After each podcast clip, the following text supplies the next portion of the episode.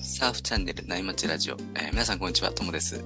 今日もナイマッチのトークのように、たわいもない話で盛り上がっていきたいと思いますので、皆さん海に向かう車の中なんかで聞いてもらえると嬉しいです。えー今日のお相手は有オさんです、えーよろしくお願いします。はい、よろしくお願いします。有オさんは3月にご家族でシドニーに移住されていて、まあホームポイントはマリービーチっていうことなんですけど、はい移。住されて8ヶ月ぐらい経つんですけど、こううん日本人の波乗り仲間みたいなのとかってできたんですか？あ、できましたよ。あの、なかなか一緒には行く機会がなかなかないんですけど、はい。まあ、4、5人ぐらいは仲良くしてもらってるサーファーの知り合いの方ができましたね。えー、どうやって知り合ったんですか？海の中とかですか？いや、えっとね、きっかけは SNS ですね。おー、現代人っぽいですね。はい。SNS でこうどうやって知り合いになるんですか？まず、一番最初に知り合ったのは、はい。吉田健太郎君というですね、はい。まあシシドニーをベースに活躍してるイラストレーターの方がいるんですけど、はい。あの、移住前から僕は彼の絵が好きで、はい。あの、インスタをフォローしてたんですよ。はい。あのもうフォロワーが7万6千人ぐらいいて、すごい、もはやインフルエンサーかっていうぐらいいるんですけど、それはすごいですね。うそうなんですよ。ん。で、まあ、彼がシドニーに住んでるのも知ってて、はいで。せっかく移住するし、まあ、彼はあのサーファーだっていうのも知ってたので、はい。まあ、思い切ってメッセージを送ったんですよ。はい。はい。そしたらめちゃくちゃフレンドリーな人で、速攻返事が返ってきまして、はい。で、それで移住後すぐに一緒にサーフィンしてっていう感じですね。うーん。日本人の方なのになんか王子っぽい感じですね。そうですね、まあ、吉田君はもうオーストラリアで18年とかなので、はい。もはや王子ですね。うーん。で、彼のイラストもめちゃくちゃかっこいいんで、ぜひあのインスタとかでチェックしてほしいんですけど、はいはいはいあのね、あのオニールとかはい。はい。ラスティとか、はいまあ、いろんなサーフブランドとか、うんあ。とはその地元のクラフトビールのブルワリーのアートワークを手掛けたりしてて、すごいクールなんですよ。えー、どんな感じか気になりますね。うん、ぜひチェックしてもらえるとうんいいかなと思うんですけどね。はい。あとはあれですよ、なんといっても、このスタイフの放送がきっかけで知り合うことになったというトッキーさんですね。あー、そうですね。まさかね、こう、スタイフのメンバーメンバーにね、シドニー在住の方が2人も入るとは思ってませんでしたもんね。いや、本当ですよ。しかも、あのやっぱりそうかという感じなんですけど、はい。トトッキーさんと吉田君はやっぱり知り合いでしたね。えー、やっぱりサーファー同士つながるんですね。そうなんですよ。特にね、その吉田君はシドニーにいる日本人サーファーコミュニティの中心的人物なんで、はい。まあ、吉田君のおかげでいろんな方と知り合いますね。うーん。で、その中にあの、なんと僕の小学校の同級生までいたという、すごい偶然もあるんですけど、すごいですね。多分ね、これ話し始めると1時間ぐらい語ることになるんで、はいまあ今日はいやそれはやめといて本題に行きましょうか。えー、なんかすごいドラマチックな展開がね、あったんじゃないかなってこううん想像できるんですけど、多分それを語り出したらね、アイスブレイクのこう域を超えてしまいそうですよね。そうなんですよ。なのでね、もう本題に移りましょうか。はい、お願いします。えー本日のテーマはですね、僕たちが作成しているウェブマガジンの波町日記からで、えー有吉さんの記事、タッパーとライダースです。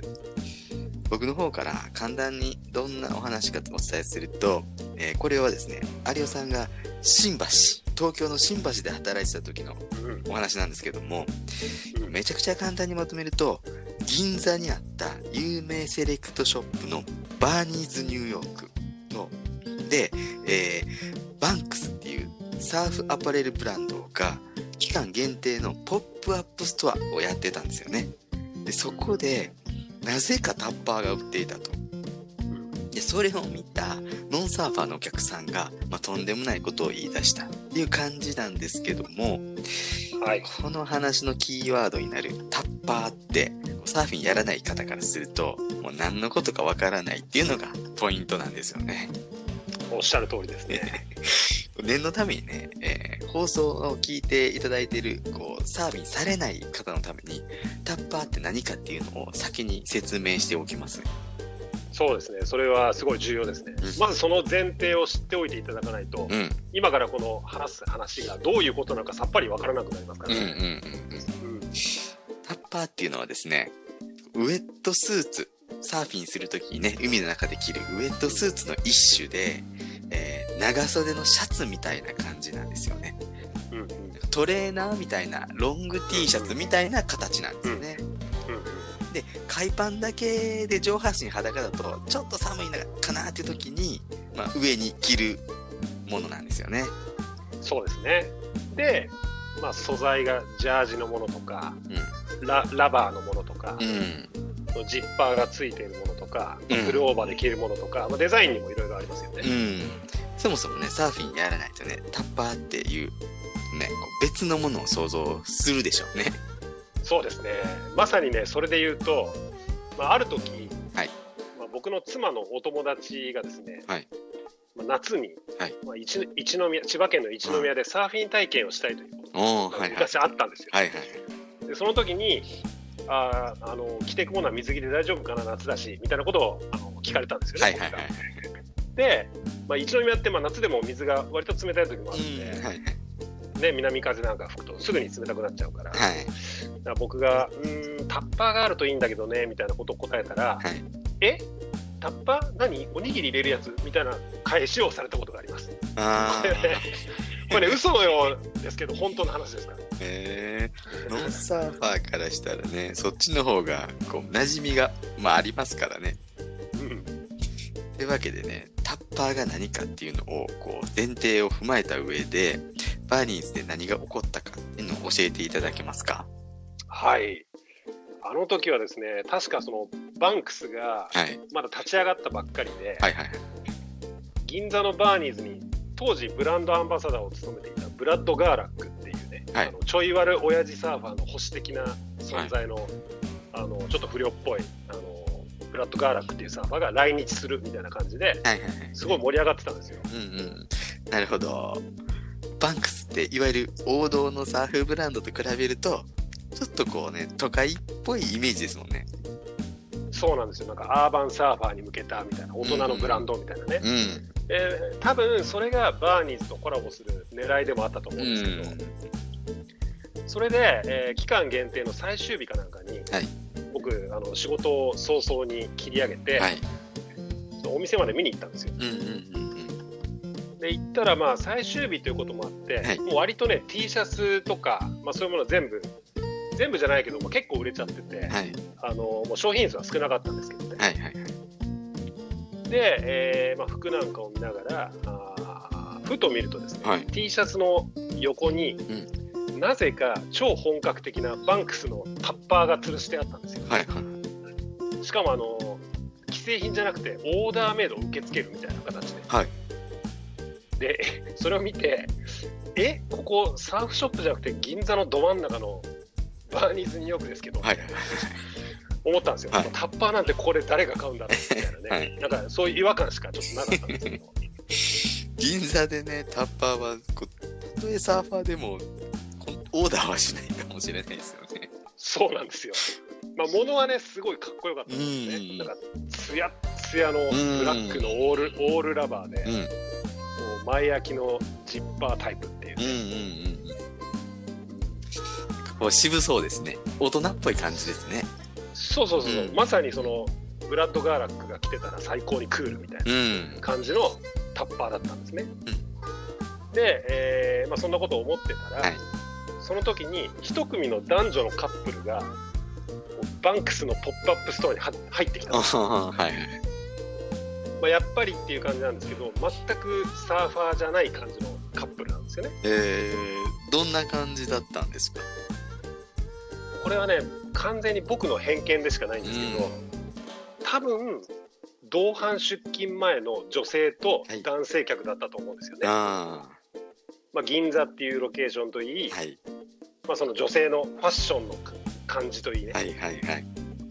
で時間帯も夕方でしたし、はい。まあ、ちょっと派手な感じだったんうんですよね。うんうん。で食事の前に多分あの男性客にまあ、何かおねだりしてもらおうとしてるのかなみたいな。うんうんうんうん。まあこの頃ね、あの、コロナもなかったんで、そういうね、お客さん、やっぱ銀座はいっぱいいましたもんね。まあいっぱいいましたよ、夕方あるとね。まあ事実はどうか知りませんよ、この、うんまあそうですね。まあ、でも僕はもうそう見てそう思っ一回そう思っちゃうと、うんもうそういう方たちにしか見えなくて、まあ銀座ですしね。そうで女性がその T シャツとかをつまみながら、はいはいはい。あこの T シャツかわいいとか これ似合いそうとか言いながら、まあ見て回ってるんですよ、はいはいはい。バンクスは。で多分バンクスが何かっていうことも多分当然あのあまり理解はしないまま見てる感じだったんですけど、はいはいはい。でだんだんその僕と同じように移動していって、はいまあ、九段のね例のブラックのタッパーの前まで来た時に、うん。まあ、男性の方がそのタッパーをしげしげと、まあ、眺めてるんですよ、うん。なんかさ触ったりとうんうかして、ん。絶対サーフィンやらなそうな。の でえー、どうするんだろうって思ってたら、はい。次の瞬間、その男性が店員に声をかけたんですよ、うん。すいませんこのライダース試着していいですかって。ライダース？いやいやまさにねそのリアクションでしたよ僕も。えライダースっていう。はいはいはい。まあ確かにねよくよく考えたら、まあ、そのサーフィンをやらない人からしたらそのタッパーってすごい黒くてうんツヤツヤしてるし、前開けジップだし、うん。まあ、そもそもバーニーズニューヨークじゃないですかそこは、うん。だから見よ見ようによっては、うんまあ、シシングルのライダースジャケットに見えなくもないかなうん。ま確かに言われてみればね、それ、そうかもしれないですね。そうしかもねなんかその男性はなんだかそのライダースジャケットを着そうなファッションはいはいはい。なんかこうデニムにブーツみたいな感じで、うんうんうんうんまあ、ロックが好きそううん、な感じ、はいはいはい。なるほど。でね、おそらく大変だったのは、その声をかけられた店員さんです。うんうんまあ、何しろ、その声をかけてきた相手は、はいおそらくその好意を抱いているであろう女性と同伴中の男性ですから、はいはいはい。絶対ね、その女性に対して、いや、俺はファッションセンスがあるぞみたいなところを見せたいはずなんそうですね。うん。うん。でそんなお客さんに対して店員さんは、いや、これはライダースじゃなくてですね、うん。タッパーと言いましてみたいな感じで すごいしどろもどろ。それは説明が難しそうですね。そうなんですよ。男性のね、うん。そのプライドを、まあ、好意を持ってその女性の前で傷つけちゃうと、まあ、下手したら逆上されるかもしれませんし、まあ、そもそもタッパーの説明自体が難しいじゃないですか。ね。サーフィンを知らない人に対しては特に、まあ、案の定その男性は「え？え？ななんすか?」みたいな。はい。タタッパー？みたいなリアクションでしたし。で、それでどうなったんですか？や幸いねその男性は逆上することはなくて、はい。まあまあ、穏便にあの説明を聞いて、まあ、納得してお店を出ていきました、ああ、よかったですね。うん。でちょっとね僕その後興味が湧いたんで、はいはい。はい店員さんに聞聞いたんですよ、はい。あのいやまあこれライダースに見えなくもないですもんねって、はい。でそしたら「いやそうなんですよ。たまにああいうお客さんがいらっしゃって」みたいなことを言って。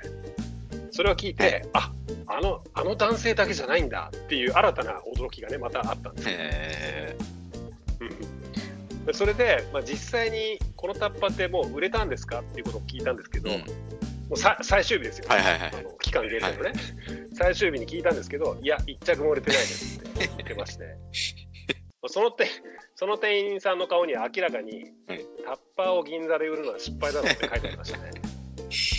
でしょうね。有オさんは買わなかったんですか？いやー、まあ、かなり欲しくはあったんですけどね、まあ、本当、それこそライダースジャケットばりにクールなタッパーでしたし、でもこう値札をちらっとこう見て、諦めましたね。うん。確かね、4、5万ぐらいだったと思うんですけど、あー、タッパーでそれはちょっと手が出なさそうですね。そうなんですちょっと高いですよね。ちょっと高い。えー今日は有オさんの記事、タッパーとライダースについてでした。えー有オさんありがとうございました。ありがとうございましたえ。ーそろそろいいお時間ですので、今日はこれで終わりにしようと思います。えー今日話した内容は僕たちのノートの記事がベースになっていますので、えー概要欄の記事、概要欄に記事の URL を貼っておきます。え興味を持っていただいた方はそちらの方もチェックしてもらえると嬉しいです。えいつものように、えサーフソウルバンドパナイさんのキンキンを聞きながらお別れです。えそれでは皆さんのところにいい波が来ますように。え失礼します。